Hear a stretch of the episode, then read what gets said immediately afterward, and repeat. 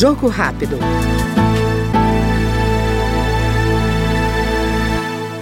O relator do projeto, que destina no mínimo 5% do Fundo Penitenciário Nacional, o FUNPEN, para capacitação continuada de servidores administrativos do sistema penitenciário e de policiais penais, deputado Aloysio Mendes, do PSC do Maranhão, comemorou a aprovação da iniciativa pela Comissão de Segurança Pública e Combate ao Crime Organizado na Câmara.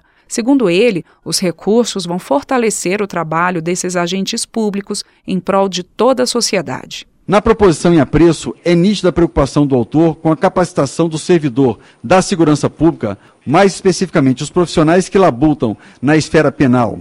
Tal preocupação vai de encontro com a Lei 13.675, de 11 de julho de 2018, que cria a Política Nacional de Segurança Pública e Defesa Social e institui o Sistema Único de Segurança Pública, SUSP. Essa lei estabelece como diretriz a formação e capacitação continuada e qualificada dos profissionais de segurança pública. Assim, é racional e razoável que se destine recursos para essas atividades, no fundo dedicado às atividades relacionadas ao Sistema Penitenciário Nacional. Reiterando o enfoque do parecer nessa comissão, é salutar notar que os recursos do FUNPEM poderão ser utilizados para o pagamento de adicional de caráter indenizatório aos servidores que se capacitarem dentro das normas estabelecidas e qualquer parcela indenizatória que utiliza os recursos previstos na pretendida proposição será anteriormente definida em lei federal e, subsequentemente, de cada ente federado para seus respectivos servidores nos limites estabelecidos na lei proposta, de 10% 10% dos recursos do FUNPEM.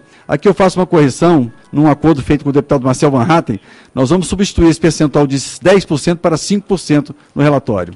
Deste modo, permite que cada ente federativo dispor de seus recursos de forma do melhor interesse, desde que mantenham orientados pela lei complementar proposta. Este foi o Jogo Rápido com o deputado Aloysio Mendes, do PSC do Maranhão. Até mais.